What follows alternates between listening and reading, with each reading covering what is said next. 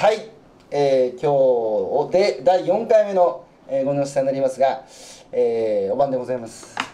こんばんは。は。い、えー、今日はあゲストにですね、えー、生産者さんはあ長野県からあゴミあやさん。で、えー、お客様はあ千葉県の浦安ディズニーランドの近所からはい、えー、漆原さん、はい。えー、漆さんにお越しをいただきました、ありがとうございます、今日はですねああどうもどうも。えー、実はですねこう皆さんか今日も観覧席があの満席でございましてそのこう端っこにですね 申し訳なさそうに座ってるのが、えー、ゴミさんのご主人。はい、えー、今日は夫婦同伴でですね来ていただきましたが、えー、今日ご用意させていただいた食材なんですけれども何といってもあのゴミさんといったらですねトウモロコシ。これご主人が焼いてくれたんですねはいそうです。これなんかポコツあるあしかしまんべんなくこう焦げてんね。これバーナー使って。バーナーで炙りもろこしです。炙りもろこし。炙りもろこしなるほど。なんかポイント焼くもポイントってあるんですか？愛情込めて焼く愛情込めて。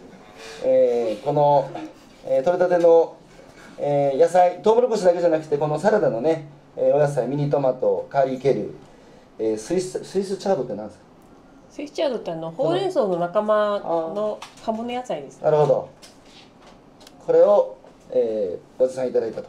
それからもう一つ今うちのスタッフのですねあのこのご乗車担当しているしおりちゃんがハマってるという、えー、千葉県で、えーまあ、お米育ててる大橋さんまこ大橋誠さんですね。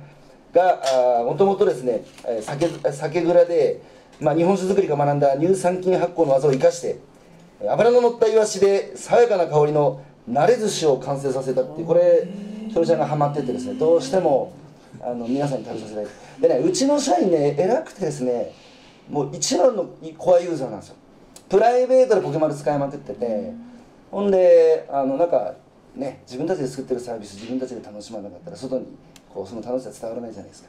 あれとね結構うちの社員の皆さんはえー、ポケマル使ってるんですけどもまず乾杯しますかね。今プシュってなんかこう誰かフライングしましたけれどもいいですよ。えー、僕はハイボール飲みますけれども、えー、それでは皆さんお疲れ様です。今日もどうも乾杯。乾杯。も。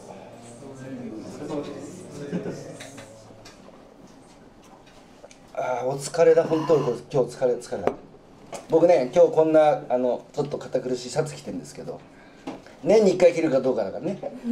もうね昔こうあの田舎で銀やってる時に365日ネネクターとこうスーツと革靴の生活を8年ぐらい続けてて。もう縛られたくないっつんで普段着ないんですけど今日実は朝ですねアフリカ開発会議中の横浜でやっててね。ほんであのポケモンの話してくれって言われて、えー、行ってすごかったです。そうあの開会の挨拶をあの笹川財団会長が勤めた後僕喋ってで僕の後がアフリカ開発銀行総裁ですからね最後安倍総理も来てご挨拶してましたけれども、まあ、そこで15分間、えー、ポケマルとは何かという話をですねあの、まあ、アフリカの方々が中心でしたけれども、えー、英語とフランス語の同時通訳でやってきて、えー、まあやっぱねあの緊張しましたよ気疲れして、えー、ここに来てこここがホームみたいなもんだから。ここからざっくばらんにいきたいと思ってますがまず冒頭ですねさっきこうちらっと見たら今佐賀県ですかね大雨で。大変なことになっててポケマル農家さんでパクチー作ってるらしいんですけどそいつのところももうあのこんなに増水したの初めてだって全部水没してましたが、えー、これ以上こう大事にならなきゃいいなと思いつつやっぱそういうこう同じ生産者としてこうなんか台風来たとかそういうニュース聞くとなんかこう気になったりするもんですか？なんかやっぱ悲しくなりますよね。自分たちもわかるもんね。うん。台風でやっぱりトウモロコシ倒れたりして、うん、で農家の収入源なので、うん、辛いと思います。あのニュース見てて切なくなりますよね。そうだよね。しかもこう、あ毎日こう手かけて今子育てじゃないですけど、育ててきたものじゃないですか、なんかあれですよね。あの自然災害って8年前に東日本大震災ありましたけど、えー、あれの小さいバージョンっていうのはあちこちでこう日々ね、ね。うん、毎日のように起きてるんですよね。こうどうですか？あのポケマル始めてから、はい、あ始める前とか田舎のニュースとか出身どこですか？あ出身はもう千葉県の浦安です。じゃあお浦安。はい。一本、はい一本浦安生まれの浦安育ち。育ちです。はい。いやーあの生産者から食べ物買うっていう経験はいつ始めたんですか？わあポケマルです。なポケマルが初めてです。どうやって出会ったんですかポケモンと？ポケマルはそもそも、えっと、私フルタイムで仕事をしていて、であの子供も小さい子供もいるのでなかなか平日あの買いに行けなくってスーパーとかで、はいはい。忙しくて？なので、はい、忙しくて。何時に出勤してるの？えっと、朝7時10半前あに。ー会社都内？えっとはい都内です。浦安から。はい浦安からです。満員電車？えっと自転車で帰ってます。え？はい40分かけて自転車で。ちょっと待って浦安から？あはい。どこまで？えっと葛西の方まで。やばいね。え雨の時は？あもちろん自転車です、えー台風の時も。えなんで？えっと間に合わないからです。ギリギリになってしまって。あ電車のその方が早い。あはい。一チャリンコの方が早い。はい。えーまあでも健康にも環境にもいいですね。はいそれであのこう忙しくて食材買いに行く暇ないと。はい。それであの食品の宅配サービスを利用していてでその利用していたサービスがちょっと成果があんまり自分の満足いくものじゃなかったので、はい。ちょっとたまあの成果は探してたんですね、うん。何かいい宅配満足いくもんじゃないっていうのは具体的にこう鮮度とか？あはい。鮮度もあの悪いですしなるほど。あの腐ってるものもあったりあそ傷もあったり。うまあそこがどこかは聞きませんけれどもまあ満足できなくなってったと。はい。ほんでなんで知ったの僕も？それであのインスタをグラムを私やっていたんですけど、はい。そこのフォロワーさんが、うん。あのポケマルの食材すごく美味しいっていうのを書いていてほでおなんだろうこのポケマルって美味しいのかと思ってちょっとこう調べて覗いてみたんです。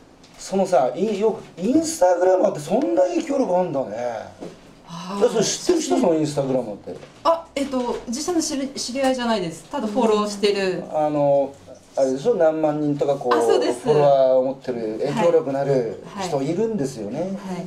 その人のこうやっぱポケマル推しを見てはい。一回使ってみようかなと、はい。すごい綺麗ない、やーどなたかわかりませんけれどもね。えー、そのなんていう方ですか？そのフォあのあなんかあインスタグラのあのあの文字がたあの英英英文字があ英数文字そうなんですねが読めないいやどなたかわかりませんけどありがとうございます。おかげさまでカッテウリスティさんがねポケマル国に入国していただいて、はい。ほんでポケマル使ってみた？はい使ってみました。どうどうだった？でしょ最初はあの珍しいものがあるなっていう形で、う最初ははい。あと覗いて。面白いなって。それは食材から見てったんだね。あはい食材から見てきました例えばどんなものありました？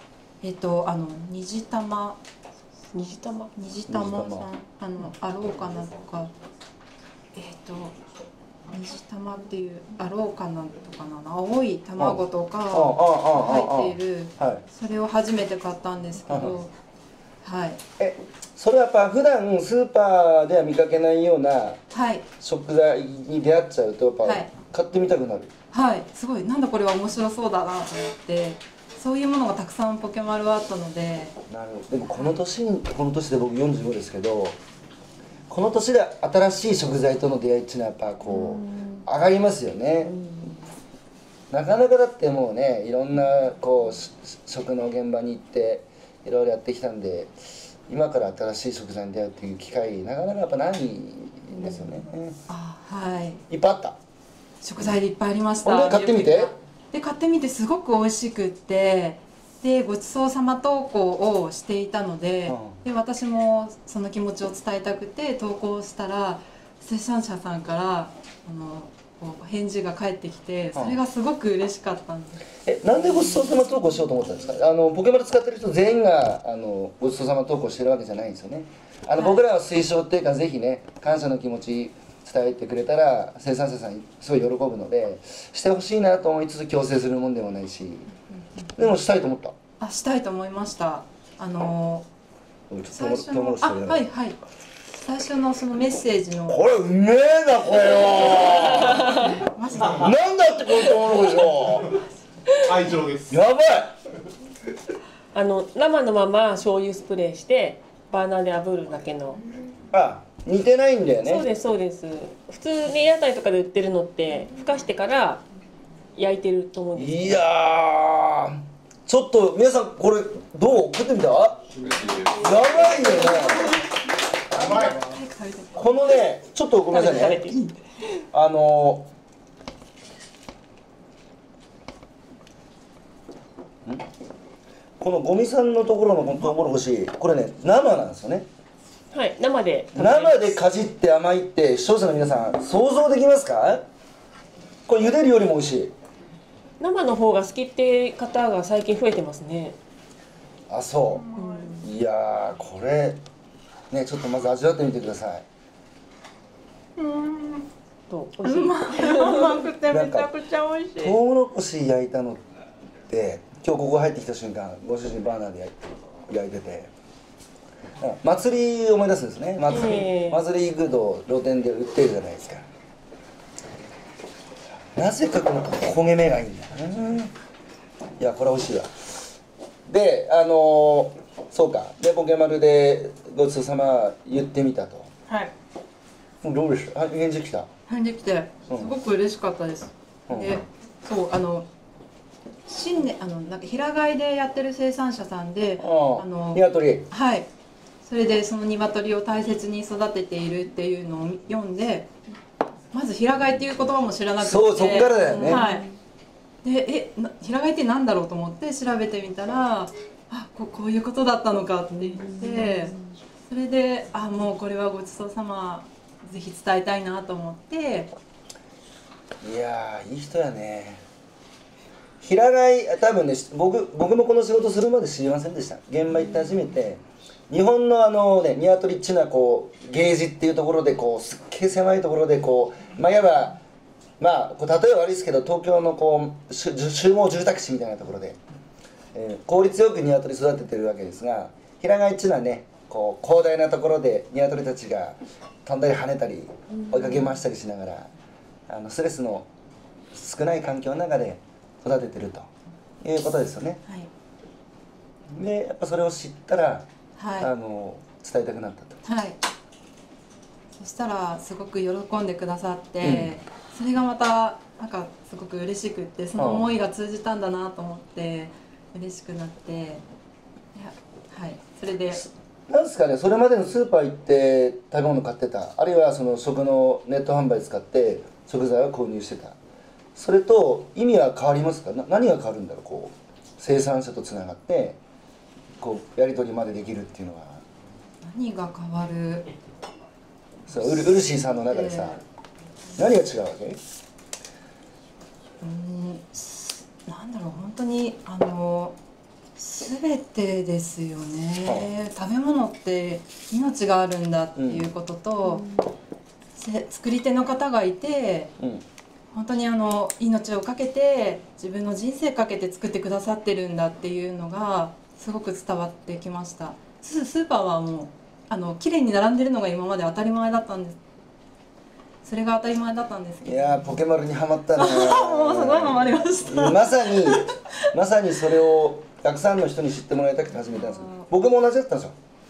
僕もあんま興味なかったんですけどまあその食べ物の裏が初めて岩手帰って知った時にこの生産者の苦労とか工夫とか全然知らなかったんで知ったらやっぱ食い物のガッて価値が上がるじゃないですか、はい。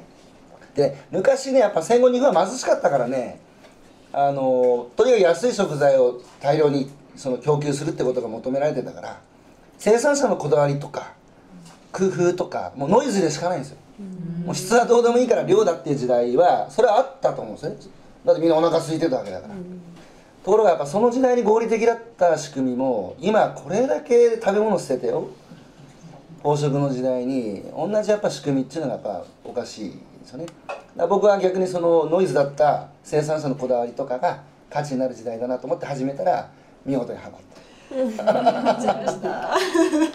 ほんでゴミさんとはどうやって出会ったの？はあのトウモロコシがすごく甘い生でも食べられるっていうのを見てあ生で食べられるトウモロコシなんだ。衝撃だよね。衝撃でした。ね。今まで経験したことないそれはたまたまそのポケマルのなんていうのトップページっていうかそう見てそうそう。たまたまたまたま。本当にたまたま。うん。誰かの投稿を見てとか。えっ、とゴミさんのはそうははたまたま。たまたま見つけた、うんそう。去年なんて出してたかな忘れちゃった。生で食べられるって書いてあって。なんか俺女子会にいるみたい。聞いてたら。なんででも買おうと思ったの？え生で食べられてすごく甘いっていうので惹かれてで私すごくトウモロコシ大好きだからあちょっと買ってみようと思って。あと金額が安かった。リーズナブルだった。ちなみにお子さんも食べました？あ子供もはいも何ですかしたうバックバックです。めちゃくちゃ食べました。食卓って変わりました？あ食卓変わりました。どう変わったんですか？あのー、まず自炊をするようになったこと。だって前だって食材のサービス使ってたんでしょ？使ってました。でもあのあの正直は満足いかなかったのであんまり量を買わなかったので、うん。まあ、週末になると野菜が不足してじゃあいいか外で食べちゃおうか。外食か。外食はいこのポケマル使い始めたら料理の時間増えたって人すごく多いんですけどそうね。そなんで？食材があるのでこれ腐らせちゃダメだな。たくさん大切に食べなきゃなと思って。それは作った人の思いわかるからね。うん。その目の前にある食材のやっぱ意味が変わるんだよね、なんか今世の中時短時短じゃないですか。だから料理する時間ないからもう買った野菜っていう流れじゃないですかいやそれもねもちろん悪くないですけどどうですかこう自分たちが作ったあの食材をなんかこうななリレーバトンをタッチするっていうかどういう感じなんですか作り手として？そうですね、ん。自分も例えばそのスーパーとかで買いますよね、食材買って。ああやさん自自体がね。自体がね、うん。自分自身が買いますけどそれはやっぱ思い入れがないので、うん。あのちょっと傷んでるなって思えば捨てちゃうしっていう感じ。思い入れないってことはそうかスーパーで買う食材は誰が作ったかわかんないからね。そうですね、まあ、どこで誰が作ってるかわからない食材なんで何の思い入れもない、まあな。うん、やっぱポ,、ね、ポケマルの生産者さんも顔がわかるから、なんか無駄にしたらうん。申し訳ない。ごめんなさいって気持ちになるえあやちゃん自体もポケマルの使う消費者として？あそうですそうです。初めはそうでした。えそうなんだっけ？そうだしそうです。生産者として登録する前にお客さんとして使ってた。そうですそうです。もう飲んでも私もやっぱインスタグラムでたまたまその自分がフォローしてる方がいやーインスタすげえな。うんすごいと思う、えポケマルのこと書いてた？そうなんです。ポケマル食材何ポケマルって何？と思って見たら、うん。みんなお取り寄せしてる。うん。へえと思って、でもまあ所詮野菜は野菜だし、ん。なんて気持ちで、うん。軽い気持ちでうん。取り寄せたんですよ取り寄せたってだって自分家農家じゃん別に取り寄せる必要でも果物とかはやっぱ作ってないし。あそうかそうかそうか。自分たちは作ってないもんね。そうそうそう。果物好きなんでちょっと買ってみようと思って買ったら、うん。何？めちゃめちゃ美味しいじゃん、えスーパーの全然違うじゃんってなって、そっからあの時々買うようになって。でまあ生産者として始めるきっかけになったのは、うん。あの今までその家族で、まあ、農園をずっとやってきて、あのまあ、夫と、うん。夫の両親と、はい。で私はちょっと手伝い程度にやってたんですけれど、うん。あのまあ、両親のうん。上のお父なんで、私から言うとおじいちゃんなんですけど、はいもう介護の必要が出てきた。うん。ということであの今までその直売所にうん。一日何往復も行ったりとか、じいちゃんが？私もそうだし、うん。母もそうだし、なんかそういう手間とか、うん。で食品ロスとかもあったのでなんかもったいないなってその時間がもったいないしで子供たちも私も子供がいるので、幼い子供抱えてあっち行ったりこっち行ったり一日何往復もしなきゃいけない。そうか直売所ってどどれぐらいの車で？車で20分ぐらいですかね。往復でも20分ね。往復でそう。なるほど。じゃあ家から売れたらいいなと。そうなんです。もしかしたらその自分たちも農家だしその生産者としても使えるんじゃないかなって思ってなるほど。あの親に提案してみたんですよね。あのポケットマルシェっていうのあるけあのど親父さん？そうです。いやちょっとここであの皆さんにあのご紹介したいんですけど僕いつだっけあれ行ったの俺。去年？今去年の秋ですよね。何もなかった時だった。あーだんだんだんだん。あのなんかテレビのうーん取材であのまあゴミさんのところを紹介してでゴミさんのところにそのカメラのクルーと一緒に行ったんですよ僕もそれが初めてで。で今日ねあやさんとご主人いますけど強烈なおじさんがいて。まあいいおやじさんなんですけどすごいあの、まあ、ザッツ農家の親父みたいな。でお父さんがあのいろいろおなんだ？あおもてなししてくれた豚汁だよね。そうですそうです。豚汁作ったのがお父さんで。あの豚汁が得意なんです。あそう。そう。で俺だからあまりにもうまくて3杯か4杯かおかわりして。いや5杯飲みました。5杯5杯そうですか。いやでね5杯おかわりしてだからそのこうなんちゅうかお見返りっていうかお返しはこうちゃんとテレビに映るからと、ね、言ったらテレビで何秒だけで映ったの？さにに。2秒ぐらいしか映らなかった。だ今日ねお父さんまでついてきたらどうしようかと思ってヒヤヒヤしてもしお父さん観覧席にいたらね僕縮こまっちゃうからね。で僕ねやっぱねあやさんすごい印象的だったのがねやっぱなんでね農家になったかっていう話なんですよ。あの何回も聞かれて嫌かもしれないですけどでもやっぱすごいいい話で多分ね全国で農家のところにこう嫁に行くことに逡巡してたり実際に行ってご苦労されてる人の話結構聞くんですよね、なんであのいやあのその暗い話ばっかりよく聞こえてきますけどそうじゃないよという人もいるよっていうのをねぜひ今日僕紹介したいなと思ってね。でまあ自分で言いにくいでしょうからこうか最初の導入だけね。もともとね大宮ですよね。そうです。大宮の大都会のこう出身で生まれ育ちで虫も見たことないっていう都会っ子やから。ほんで渋谷でなんかキンキンキラキラのアパレル業界で ピカピカに働いてたんですよ。それがねこう道を踏み外したきっかけが長野県のスキー場ですよね。そうですね。はい。あのゲレンデマジックってやつですこの辺からゲレンデマジック。ゲレンデマジックで、えーあそこにこうねこう笑ってらっしゃる方がいますけど、えーご主人がボードやってたと、ええそうです。でナンパされたの？あのいやあの友達グループお互いの私たちのグループと、その旦那さんのいるグループなるほど。一緒にそのスノーボード滑りましょういや会なんか具体的でいいな。そこでな何体なんだろうそれな結構大人数でしたよ。もうな何十人っていう世界で。あー。で私埼玉出身でうん。他の人はみんな長野県の人だったんで皆さん滑りがうまいじゃないですか。なるほど。もたもたしてたので多分見見かねてあのずっと一緒に。そう下心あったんだよ ペトルヤシトリそうですそうです。大丈夫ってこう教えてくれたんだそうなねんです。それでいつちょっとこう突っ込んでて付き合ってそのいいつ言われたの？いつですかね？あのそのね、すごいのはその一緒に滑ってた時にうん。電話の着信音が鳴ったんですよ。はでその当時ってまだ携帯古いのでスマホとかじゃなあ、くておおガラケガラーケーの時代だったんですけど着メロうん。が同じだったんですえ？ってなってしかもそれマイナーな曲だったんですよね。なんかドラマチックやね。そんな曲知ってんの？ってなってでその話の流れであの誕生日も同じだったんです。おっと。すごいねそんなことってあるってなこれちょっとすごいね。そうなんですよ。ご縁感じたんだね。でまあ今度食事でもしようかってなって、はい、なるほど。導かれるように。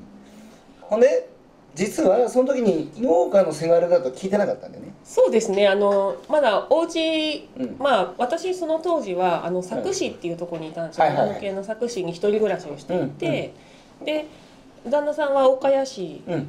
で車で1時間ぐらい。それは同じ長野県ですよね。そうです、うん。長野県だけど山を挟んでうん。反対側なので、離れていたしお互い家分からなかったので、うん。行ったことないし。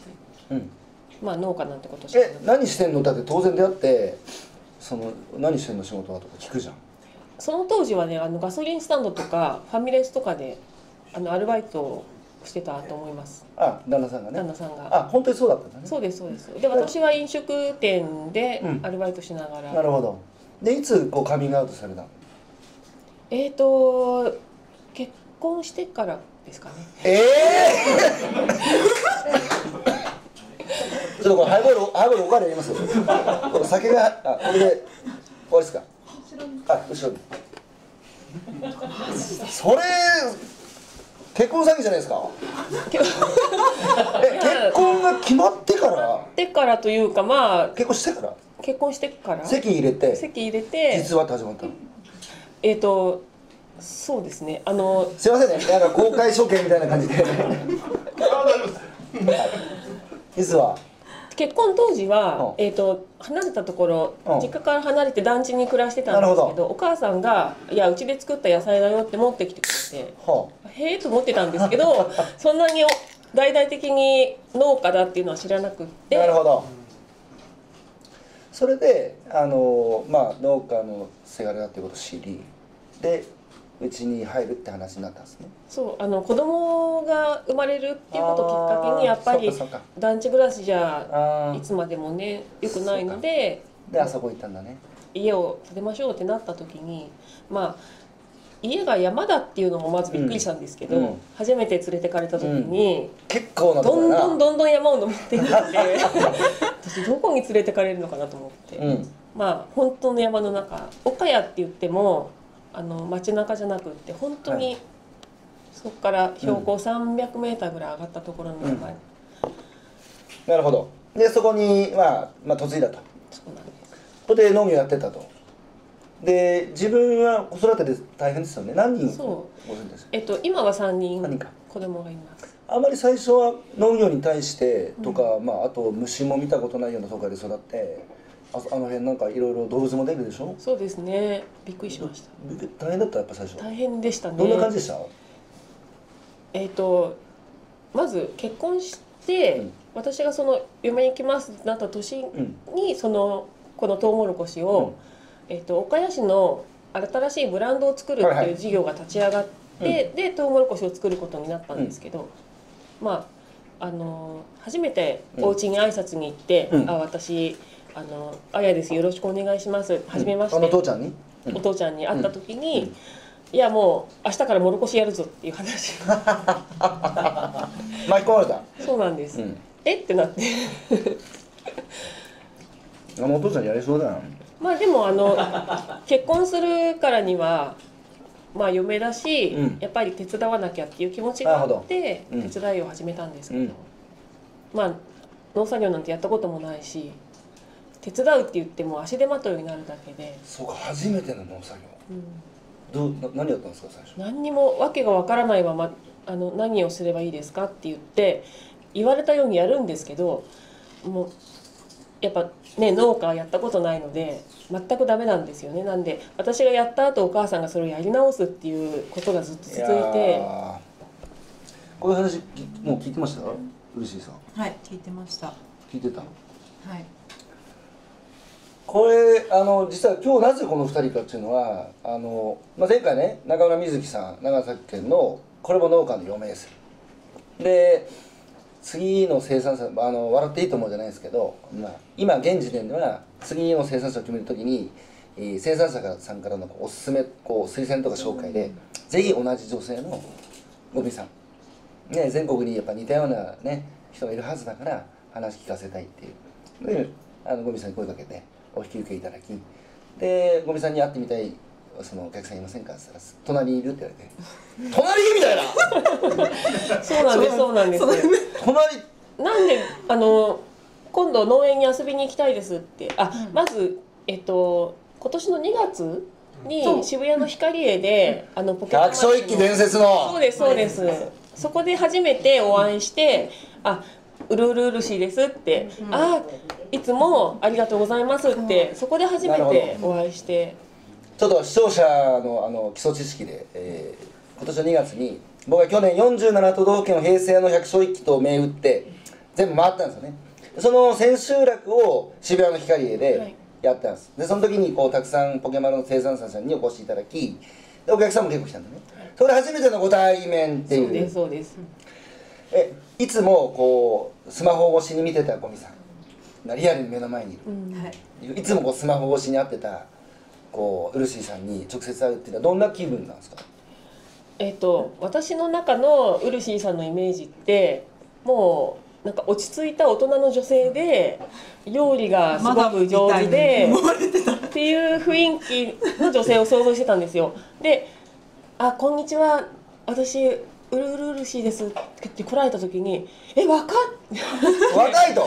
あもっとマダムを想像してた。そうなんです。びっくりしちゃってなるほど「若い可愛いってなってもう今度農園に遊びにおいでよって。えー、ウルシさんどうだった初めて。あ私あの一回テレビで少しえーゴミ農園さんが映るっていうのがあって、はいはい。いあったのでそれで顔ははい拝見してたんですけどうちの番組かな。その多分あのテレビ取材来てもらった時の数秒の、ね数秒の。こう俺ら仲人やな。でこういう人かと。テレビで動くあやさん見たと、はいはい。で直接会った時に「おでかっ!」って思いました。それよく言われます。よく言われます。ねなあのそあれですよね。こうモデルみたいなこうスラッと背中してね、タップあって、そうなんですよ。ほんで誘ったの？今度遊びおいでよって。そうあのはい。軽い気持ちで、はい。あ農園来ればあのもろこし収穫体験とかもできるよみたいな話を確かしたんえですそれはやっぱ来てほしいお客さんに。面倒くさくね？受け入れるとか。いやでも楽しくないですか？なんか仕事ね同じ農作業だったら楽しくやりたいうん。のでいやいや僕は推奨してる方だからあえてちょっと言ったんですよ。面倒くさくねえの面倒くせえとかいう人たちも多いからさ。うん。まあ確かにあの収穫体験とか来られるとその時間取られるし、うん。手間っていうのは正直ありますけど、うでもやっぱりそのなんだろうなお客さんとその1対1はい。で向き合ってお互いを知る。うん。っていうのはすごく楽しいし、うん。仲良くなって、うん楽しいって、うん。すごいやっぱポケマルの生産者とお客さんから一番聞こえてくる子は楽しいなんですよ。うん。これは僕はやっぱ嬉しいですよね。なんかその食材を、まあ、食べるのって人間の基本的なことなんですけど、うん。食べることを楽しむっていう感覚、うん。そこがやっぱ今まあこう忙しいからしょしょうがなくないんだけどおろそかになってるよね、うん。だから僕工業的な食事で今日も車のガソリン給のようなこうこうのこうガガッてこう突っ込まれてガーっていう絵をアフリカの人たちに見せてきたんですよ。えでやっぱそのただの充電だっけっていう食べるってもちろん栄養補給って側面はあるけれどもそれだけだっけっていう、うん。本当はもっと楽しい場なんですよね食べるって。でちなみにこの現場行ってやっぱ理解深理解どうなの理解深まりました、あ理解すごく深まりましたね、は行くとな、いもう、うん。はい。なんか畑暑かったんですよねその日。でうん。畑作業手伝います手伝ってくれてたんですけど、ねえなはい。あの暑いからちょっと向こう行って休んでおいでよって言うんですけどいや私畑にいる。あ畑めっちゃいいわ。さすがチャリンコで40分かけて会社の往復帰ってるやつや癒されるって言うんで癒すよ。されました。癒されたのね。癒されましいやた、私はその感覚いやここがね僕ね面白いと思うんですよ。農家にとってもう手間でもうしょうがない草取りとか、こう都会の人が行ってマジで瞑想と一緒やって、うん。本当喜んでやってるんですよね、まあ、あれ毎日やれてたら大変ですよ、うん。それこれがね異質な世界との出会いの面白さなんですよね、やっぱいいかった。えすごい面白かったですなんかことはるごとにうるうるしちゃってうるうるしーさんだけ うるうるでした。何が良かったな何が良かっえなんですかねもうまず畑にあのキャベツとかがこのままこの形で生えてるんだとか、あのた知らないもんね。知らなかったですね。かぼちゃの上のへヘタってなんか硬いと思ったらあハサミで切れるんだとか、なんかもうそういうところ小さなところから感動でしたわ虫まめっちゃいるみたいな。そうやってこうあの現場まで行って泊まったわけ？あ泊まってもどらいました。こに泊まったの？いやうちに。マジで、はい。なんかそのうちに遊びに行きたいって最初日帰りだと思ってたら一泊したいんだけどどっか近くに泊まれるとこありますかって聞かれて。ないと。山だしなみたいな。じゃあうちに泊まればってなって。そう。それ一人で行ったあえっとうちの息子を連れて長男を子供たちも初めてじゃないの？子供たちも初めてでした。お鍋な何はい。歳何歳だ？あの一番最初は来た時にあの家の中で遊びたいって。言ってたんでなるほど山奥まではい来てはいはい。インドアなわけね。はい。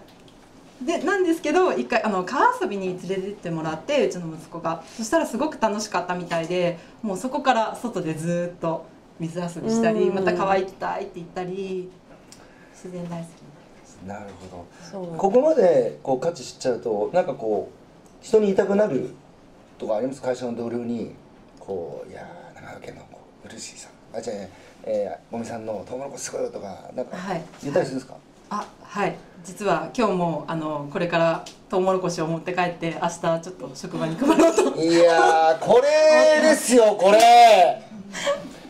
8年前にこれが起きたんですよ。あの東日本大震災の被災地で、ああいうああいう悲しい出来事がきっかけであったけど津波っていうのは防潮堤だけじゃなくてこの生産者と消費者を分断していた見えない壁もなぎ倒しご対面ですよ。未知との遭遇した時にやっぱりこうお客さんが「この人好きやな」っつって「美味しいな」っていうのを会社の同僚とか東京の馴染みのレストランのシェフにこうパッ言って販路が拡大してったんですよ。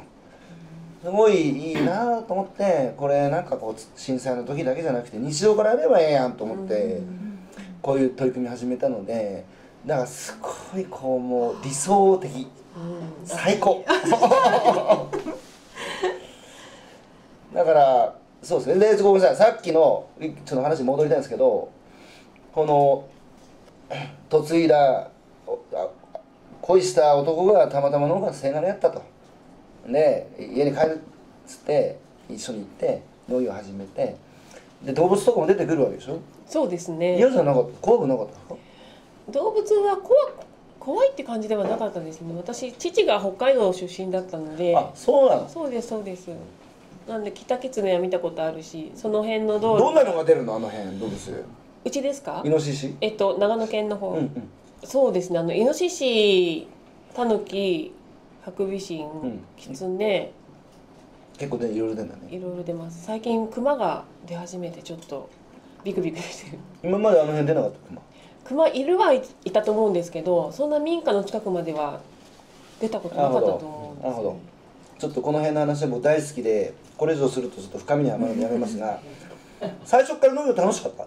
いや楽しくなかったこれは嫁としての責務としてやってたそうですそうです。まあ嫁だからしょうがないかっていう気持ちでやってました。それがこうどのタイミングでこう変わってたんですか？えっ、とやっぱりね私その農家辛かったし、うん。で自分は埼玉出身だったので、うん。長野県に友達もいなかったし、うん。え孤独というかね。そうか。うん、お家の中では一人浮いてるみたいな気持ちがあったりして、ちょっとあの気持ちがこう落ち込んで、うん。うん病んでた時期がありました、うん。でもそのポケマルを知って、まあ実際その生産者としてやってみたらどうかって提案したんですけど、うん。その時は誰に言ってんですかお父さん。お父さんにね、うんお父さん今までそのインターネットの販売はやっぱり、あの見えないのでネットの世界っていうのは、目に見えないしうん。怖いってずっと言ってたので、まあ難しいだろうなって思いながらも。反対しそうやもんもう。でもでも分かるでも分かる。そういうもんだ。うん、でもその時はあちょっとやってみるかなんてうんいう感じで始めたんですけどまあ私がその今主にうん。全部取り仕切ってやらせてもらってるんですけど、で始めてみたら楽しかったえっ、とそうですね。あのもともと接客が好きだったっていうのもあって。渋谷の。そうですね。でそのお客さんと直接やり取りできるっていうのがその接客にちょっと結びついてるのかなって。そうね。この前の中村みず水木さんも言ってたんですよね。うん女性は接客得意だしまめだし、だからね全国のこう農家さんも男の人頑張ってるんですけどこれお嫁さんがこれやるっていうのはね一つのこうスタイルになるかもね。うん楽しかった、楽しかった。うん、やっぱ直売所に出すだけだと、えっと、ターゲットがわからないじゃないですかね、うん。誰が買うかわからないし、もんなその自分もその商品に対しての思い入れっていうのがないわけですよね。誰が買うかわからない商品。とりあえずそのこなしていく仕事としてやってたんですけどポケマルはそうじゃなくってその買ってくれたお客さんどういう人が買ってくれたのかなとか、そういうお知れる。客さんの背景とかお客さんの気持ちうん。この人とこういうことしたら喜ぶんじゃないかなとか、なんかそういうのを探ってって仲良くなるのがエモすぎる。エモすぎる。エモいな。まあでもそれは人間のやっぱ喜びですよね。誰の役に立ってんだって今あまりにも見えなさすぎるので皆さんこう疲弊してますけれども。そうか。で僕が印象的だったのがお父さんはそうあの僕大好きああいうお父さん大好きやから。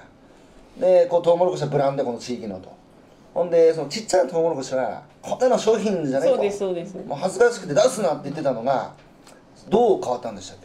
えっと去年うん。そのたまたまその日照りが続いて、うん。トウモロコシがちいちゃいのがたくさんできたんですよ、うんうん。でもさすがにそれを無駄にするのはもったいないし、あいちゃんがねそう思ったね？そうです、うんで食べてみたらうん。美味しいし、これはそういうものだとうん。知って商品にしたら面白いんじゃない、うん。っていう提案をして、まあ試しにやってみて、うん。ダメならやめればいいよっていう感じで始めたらなんとそれが火がついて そうお客さんの声もヒントになったとか言ってなかったっけ？その都会の人たちのトウモロコシの食い方知って。あそうですね。あの、東京の青山で、うん。えっと週1回その青山のファーマーズマーケットに出させてもらっていて、そこでお客さんトウモロコシ買ってくれるんですけど、家族で来てうん。1本だけ買って帰るんですよ。うん。で私たち長野県にいると、お客さん来てみんなに配るし、うん。一人ではいはい。50本100本っていう単位で買っていくんでマジです買いすぎでしょ。買いすぎでしす。いや本当ですよ。ょ主食かっちゅう。本当です本当です。今朝も一人で200本本当に？予約が入って。はあところが東京は家族で一本やと。1本でってなんで家族で1本で足りないじゃんって思うじゃないですか、一人1本でしょっていう感覚だったので、あ都会の人ってそうなんだって思った時に、そうかポケマルで今までたくさんの商品10本入りとかね、はい。お大きいので売ってたけどあ都会の人ってそうじゃないんだって思ったんですよ。なんでそのもしかしたらそのちっちゃいのがうん。食べやすくていいんじゃないかなって。なるほど。うんでお父さんも今認めてる？そうですね。それチーモロコシっつったんだっけ？あ、そうですそうです。チー。モロコシっつって結構人気商品になったんですよね。お父さんも今はえチーモロコシ今年も？とか言ってる。でもそうですね。あのチーモロコシが必ずしもできるわけではなくて、まあそね。れはまあ自然の。副産物というかね。そうですよね。うん。なんかやっぱ自然のこう毎年顔色変えるし、うんそれをこう価値に変えてるところがあやさんの素敵なところだなと思って、ありがとうございます。さあね工場で車作ってるのと違うのでそれが今まではリスクって言われてきたんですよね。うんで企画と安定供給ってそれにすごい生産者苦しんできたような気がしていてむしろそれをこう価値に変えてるのがすげえしあと結局なんかマーケティングって言ってしまえば身も蓋もないですがお客さんのことを知ることじゃないですか。うん。だから実際に都会の人って家族でトウモロコシ1本みたいな。うん。だったらこれいけるっしょっていう。それがいいそうですすよね。まあお客様にもいろいろなタイプの方がいるので、もう一級品しか買わないよっていう人もいるし、一級品も買うし、訳ありも私買うわよっていう人もいるんですよ。なるほど。今年始めたのが、はい。その二番花って言ってトウモロコシって一本の木からうん一番最初にできるうん。大きいうん。一番花っていうのと、二番目三番目にも実がつくんですよ。これも普通知らないよね。ああそうですかね。知らなそう知らなかった。こう一つのこうトウモロコシのこうそうです。あの種から一本の木ができて、一番最初についた実が一番花、長一番男上。次男そうです。三男って。つくんですけど、うん。その一番目だけが今まで商品になってたんですよね。で、二番目三番目っていうのはもうあの実だけこうやって取って冷凍して、うんうん自分たちが冬中食べるお食材としおてう。取っといてたんです保よ。でも美味しいんですよね食べると。うん。で二番花でもあの本当は商品にならないものなんだけれども、味も変わらないし、見た目が立派なのもできるんですよ。うん。中にはねはスカスカなダメなのもあるんですけど、はいでそういういいものがあるんだったらそれをもったいないじゃないか。っうん。てなって今年はそれをちょっと次男坊っていう名前をつけて出してみたらそれがまたヒットしまして。次男坊これ誰がでな名付けたの？それはあの家族で「いや2番かちょっと商品にしてみようよ。どういう名前がいいかね」って「いや1番か2番かで2番目だから次男坊がいいんじゃないか」みたいな。みんなで意見を出し合ってあの笑いを取ったのが 商品のネーミングになり。まさに大喜利。大喜利。で旦那はい。いい嫁もらったなお前な。ありがとうございます。そのあやさんのちょっとコミュニティを覗いてみたいと思うんですけど、えー、こうかな？はい。これがちょっと拡大します。じゃーん。じゃんこれお父さん右側がね。そうです。こう真ん中に今こう肩車してるのがあのご主人です。そうです。これ端っこにいるのあやちゃん？そうです。あこうあのあのひ日が強いからね。ザ農家ですね、普段はこういう格好して。これトウモロコシ畑ですね。そうです。であれですよね。ポケマルに登録してるのはお父さんの名前ですよね。五味敏夫さあんそうですね。あのやっぱり生産の主な生産者しそうですね。あの取り仕切ってるのはうんお父さんなので、えっと、最初実は登録した時に、うんうん。私の名前で出ちゃったんですよそれが。うんうんうん。あの最初ゴミあやでゴゴミ農園で出たので、うん。でも私が主だって生産してるわけじゃないし、ん。それはちょっとおこがましいんじゃないか。であお父さんこれ私の名前になっちゃってるけどお父さんの名前にしてもらってもいいですかって言って、えっと変えてもらったあんですよ。奥ゆかしいことをも。ういやもうとんでもないです。で実際やってるのはあやちゃんではいねポケマル恒例のそれぞれの生産者が自分たちのこう特徴、まあ、物語をこう綴ってこんな風な場所でこんな農業してますと。はい。でこれコミュニティですけどゴミさんのコミュニティも結構盛んでですね。これコーントマトチーズ焼き作りましたってお客さんからこう写真投稿ですね。ね。あやちゃんもこう返信してますね。でさっき見たやつでびっくりしたのがね、はい。ここ焼きとあこれちょっとおご主人これは指導必要ですよ。この焼きと これはねまだらすぎますね。ヒロッピーさん。ひろっぴさんね。これねご主人に聞いた方がいいですよ。このあの焼きとうもろこしの焼き方ひろっぴーさんでもすごいんですよ。お料理が上手で、男性だと思うんですけど、うんあの私たちの食材をいつも美味しく料理してくれて、へー。えそんな料理の仕方があるんだって。いや気づきがある。そうです。これ八幡さんのこのこれすごいこれはすごいでねすね。あの巻き寿司の先生。巻き寿司の先生がこれこれトウモロコシで作った巻き寿司？そうですね。この八幡芽子さんってその2月の光栄であーのあった。そうなんですよ。うわーこれトウモロコシすごい発想だなと思いました、そのトウモロコシ見た時にあひまわりだって思いついたらしいんですよ。へえあひばでこれあのいろいろああいちゃんがはい。追加の次男坊負け寿司教室に間に合わなくてごめんなさい。そうなんですそうなんです。巻き寿司教室があるので追加しますって注文くれたんですけどなるほど。私たちちょっとバタバタしていて間に合わなかった。でなるほど。そうなんです。それに対してめいこさん、えー今回はトウモロコシが大好きな小学生の男の子も参加してくださって、うん。もう本当に物語が小さな物語があちこちでこう編まれてる感じですよね。食い物って本来こんないやこれもいいな豪快で、うん。孫もコーンパンの虜にやっぱり生存競争激しいわ。あ生存競争というのはこのマコリンさんのご家族の中であのトウモロコシ隠しておいたトウモロコシを孫に食べられてしまうという。いやーいい話やな。なんいやいいですね。やっぱ食って本来こうなんですよね。うん。そう一方であの忙しいじゃないですか農家って。子育てもしながはらい。農業やってでこのコミュニティいろんな人が投稿してくれてなんかやっぱ一応返事しなきゃいけない気になるじゃないですか。これはその大変ですよね。このこう、うん。いいところを話してきましたけど逆にこう難しさとか そうですね。悩んでるところってのありますか？お客さんとやり取りの中で。うん。なかなかその自分が忙しいと思うようにうん。返事してあげられないとか。そうですよね。最近返事なんか短いもんね。そうなんです。忙しいんでしょ？そうなんです。めちゃくちゃ忙しいです。あのトウモロコシ取れ始めると本当に休みがなくって、うん。毎日毎日朝早くからまあ作業が始まってもうお昼ご飯もいつ食べたかわからないぐらい。いやーそれでも返事できないのもこう忍びないですよね。そうなんですよ。一応自分のコミュニティで、まあ、ちょっと今繁忙期に入るとコメントできなかったりとかメッセージが送れることがありますっていう、そうか。うん。それがポケモンあれやな。うん。そのだってそういうことじゃないですかあの農家ってプロ野球選手みたいな感じでオンとオフシーズン。うん。もうやっぱこうねあの繁忙期はほんとひっちゃがめっちゃがね忙しさで。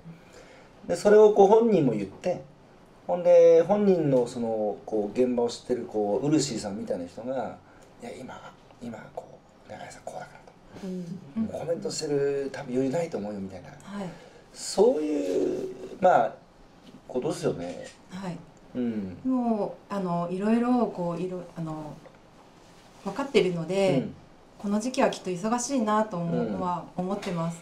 うん。うんだから本当にあのいいねボタンを押してうんくれてるだけでも、うん。コメントは別に無理にあのしなくても全然いいよって思ってます。うん。はい、忙しいのが分かるので大変なのでもそういうお客さんばっかじゃねえじゃんこう中にはう。ん温度俺せっかくごちそうさまっつってんのに、うん。返事もねえみたいな、うん。いう人も中にはやっぱこうねいるわけでしょ。まだこうよく理解できてなくて。やっぱ始めたばっかりの方はそううん。かもしれないですね、うん。でもポケマルやってる方っていうのは、やっぱその食に関心があってうん。始めてる方が多いと思うので、あの割合いい人が多い。ほうだべ。うん、そうだべや、うん、いい人が多い。いやいや、はい、例えばちょっとねトラブルがあったとしてもこっちの事情を説明して、あの謝るんですけど、うん。やっぱ皆さん分かってくださいますよね。うんうん。うん。前回も確かこういう話になったような気がするんですけどお客さんも生産者選んでると、う。ん。生産者もお客さん選んじゃダメなのかって僕ね選んでいいと思いますよ、うん。嫌なお客さんはあんたには売らないで、うん。僕はいいと思います。それが五分ってことなので、うん。別におなんかだからなんで農家はお客様様つけるじゃないですか。うん、お客さんで生産者様ってする人世の中にいますか？ああいないですよね。おかしくねえですか、うん。被災地で札束食って生きてる人いなかったんですようん。そうでしょうね。札束食えないからね、うん。でやっぱ僕生産者も作るだけじゃね現金収入なんて生きていけないし。だからお客様に買ってもらって初めて成り立つと。お客さんも買ってくれるあ食べ物作ってくれる人がいて初めてそれでお金で買えてくれるわけで、五分やからそうなってほしいなと。うん。いう思いがあってですね。食べてますか？食べれないよねこれねこんなに用意されてもね。でゴミさんへの質問がこう来てるんですよ、はい。でえー、これ野菜類では常にポケマル醤油を走ってるゴミさんですがやっぱり注文数がものすごく多いはずだと。はい。発想とかコミュニティの対応とかどうしてるのか気になるんだけど、まあ、失敗談とか工夫してることとかあったら教えてほしいっていうこれ生産者さんからの質問ですね。そうですね、うん。工夫してること、うん、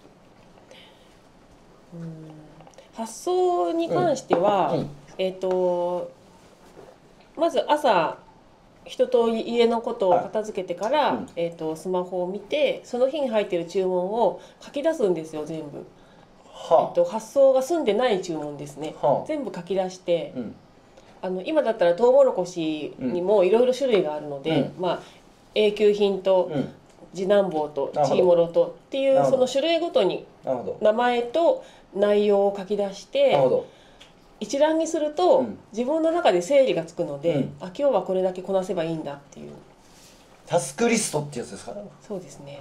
でまあ実際大和さんが伝票を持ってきてくれた時にあその伝票の下の余白のところにその商品の内容を書きますマジでなるほど。そうするとあの間違いない。名前自分で画面でも確認して伝票で確認して間違いないなっうん。てなってからその商品その伝票に書いてある内容を見て商品を作ります、なるほど。ちなみに大和さん今出てきましたけど、いつも同じ人来る人？大体同じです。これどんな感じですか？大和さんとのこう関係大和さんと仲いいです。顔見知りですよね。仲いいです。でこれ僕ね食べ物作る人とこう食べる人のこう入り口と出口だけ僕ら見せてるんですけど間にいるあの人たちもうん。なんかねこう登場させたいんですよ。うん。運ぶ人がいて初めて慣れてったのに送料高えだとかなんだってみんな言ってるけどですそうです。これね世界で日本だけですよこんな物流も発達して。うん。こんな次の日にあんなクオリティの高い状態で届くって。いや本当にそうだとあ思います。の人たちも家族いて送料無料とかなんかみんないい加減なことやってるけどあれはねちゃんと豊かな社会を維持するためのコストとしてみんなちゃんと本当はねいや本当にね例えばですけど、まあ、長野県から関東圏に送るとして、そんな700円800円でね、うん。いいものが手元に届くんだったら安いと思うんですよ、うん。実際自分がその現場に行ってその交通費とか考えたら、そうだようねん、全然いい。よし今度ごの下に大和の人呼ぼう。いいじゃないですか。ねえ。いいと思いいます。やあの人たち本当あれですよ。こう本当つないでる。で都内でもやっぱ走り回ってるんです大和佐川の人たちは。僕はねわわああえてエレベーターとかで会うと「ご苦労様です」ってこう言うようにしてるんですよね、あでも確かに大和さんいつも走ってますよね。走ってますよあの人たち。ドライバーさんのお兄さんがいつもうちに来るとそのトラックから私のところに走ってきてくれます。この前俺北海道の利尻島って、あのあれだ一番上のさ島なんですよ離島。そこちょっと仕事で行ってきたら大和が運んでんすよポケマル食材を。利尻島の昆布を東京で買えるのはあの人たちがいるおかげなんですよ、そうですよね。そうあ私たち運びたくないって言ったらもう成り立たないですよね。いやで他にもいろいろ質問あるんですけどこの質問を寄せたなんかねあとねうん。新しいことを始めるとき意見をまとめるときに地域の方とどうやって調整していくか。これ旦那に聞く話やな、これでもなんかどういうことなのかな？何でしょう？えー意見をまとめるときに地域の方とどうやって調整していくか、調整してますか？いやー。調整したら決まんないでしょ。そうっすね。やっぱ自分の意見はちゃんと思うん。ってしっかりやっていくしかないんで。ね。いや農家としてブレないっていうことですよね。まあそうですね、信念。自分たちのポリシー。自分たちはこういうスタイルですようんっていうのをしっかり持たないと流されてしまうので、うん。まあほ他にもいろいろまあ来てるんですけどまああのあやさんから買って直接聞いてください。い。やもう時間ないから時間ないから。時間ないから。だってあのまとめに入らないといけないんですけど僕はやっぱそのね勝手にこうお客さんが生産者のところに訪ねて一泊してるっていう息子連れてこの衝撃、そのなんですかねな子供連れてってどう結局家族でもないし会社の同僚でもないし、友達でもないじゃないですか、たまたま買ってたトウモロコシの生産者のところに行ってこう今こうなんかこう女子会みたいな感じになったんですけど どういう存在？そのこのなんか最初うちに来るってなった時にあの私が軽率にうちに泊まればって言っちゃったんですけど、あの旦那さんとかお父さんにねそんなお互い気を使うじゃないかと。そんなね生産者の家に泊まらせて気を使わせてかわいそうだ。あそうかと思ってうん失敗したなと思ったんですけど実際彼女来てくれたら、なんかスッと溶け込むんですよね、うん。なんか家族の一員みたいな感じで、うん。でいろいろ手伝ってくれるんだけどそれがあのなんだろうさりげないっていうか自然にそういうのができる人。で本当に友達が来たみたいな感じで、うん。私すごく嬉しくって。うんもういつでも来てって感じ。しいさんうれしいさんは？しやっぱり本当そうですね。なんかあの何ですかね。ずっとコミュニティやっていたから、なんか本当にあの心が通じてるっていうかもう前から知り合いのような親友のような感覚で、もう何もきあの気兼ねもなく、うん、気楽にいける存在、うんにいつの間にかなりましたね。気を使ってない。全然気使わなかったね。うん。そうなるほどね。なんかいいっすね。ありがたいですなんだろうなこの感じ。損得の関係じゃないじゃないですか。そうですね、都会ってあの飲み会行ってもねスマホを片手に持ちながら飲んでるやつすごく多くて、うん。心ここにあらずで、あなんかうん、こう飲みながらちょっとこう誰かと会話してるんですよ。うん。なんか僕はねすげえムカつくんですよ、うん。飲んでる時にその場でこうスマホいじってるやつ見るとあなんかみんななんだみたいな。うわふわふわふわふわして、なんかそれ合理的なんですね、うん。ね得にならなかった瞬間にそいつの付き合いやめるみたいな、なんかまるで人間関係も消費財のようにうん。使い捨てになっててなんか寂しいなーってこうそう感じるんですよね。とはいえじゃあ昔のガチガチの3世代こう一つ屋根の下で、うん。おじい様お父様みたいなそれも窮屈やし、うん。なんかその中間ぐらいのなんか僕ら人やから本当にこう思いを馳せ合うような、こう程よい感じの関係ができたらいいなと思ってたらなんかこうそういう感じですよね。うん。そうかもしれないですね、うん。つかず離れずというか、うん。うんあのはい。いや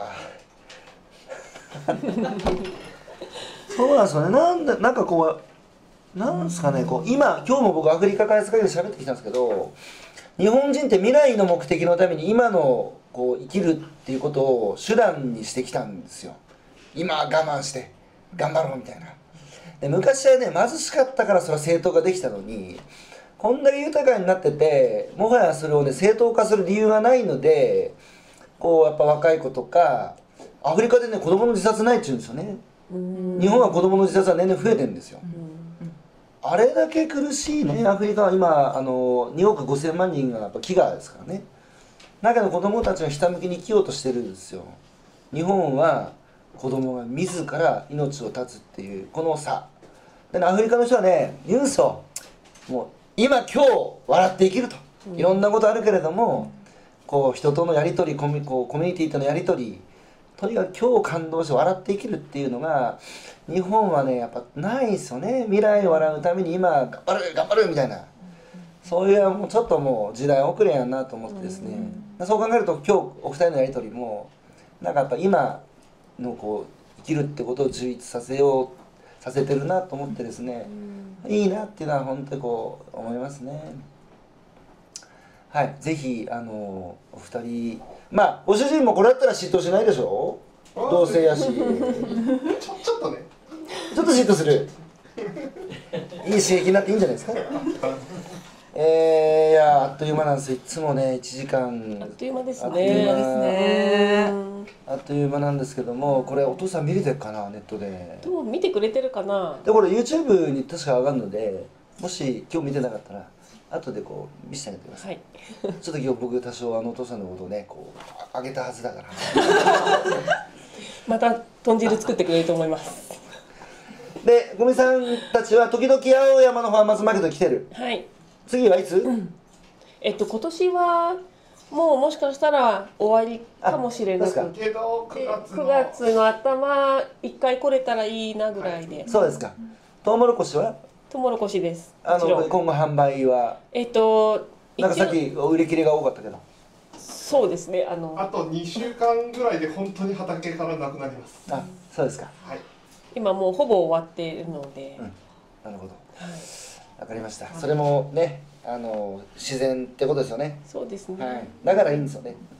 年中ね池あるっていう状態がうん。食い物の価値下げたと僕思うんですよ。うん。あいいんです。今日は売り切れです。なくなりましたって。それが食べ物の価値上げるのにいやーもうとにかくもう安定供給やからっつって最後捨ててんですよ。うん。もうよくねっていう。そうやっぱいうね食べ物旬の時期だから美味しいし。そうです。うん働き方改革って言ってんだったらそっからですよ。うん。ねねもっとお客さん来るから売れるからっつって、そうじゃなくてあるものでここで終わりだから、うん。ごめんなさいこれで終わりますって言って、うん。仕事もそこで終わればいいんじゃないですか、うん。そういうことじゃないですか働きそういう方改革って。ことだと思います、うん。うん、ということでそろそろお時間ですよね。はい。えー、ということでありまして、えー前回に引き続きましてこう女性お二人のおゲストをお招きしてですね、えーこの番組をお送りすることができました。あの一人でも多くのこう方にですねこういう、まあ、ライフスタイルっていうかこういうそのまあ生きがいやりがいにもなると思うんですけどえー、があるぞということをこう伝わればいいなと思ってですね、えー、今日わざわざあの、えー、神田までお越しいただいて、ね、僕キューピットやからね。はいありがとうございました。はいじゃあ第4回のご様子はこれにてお開き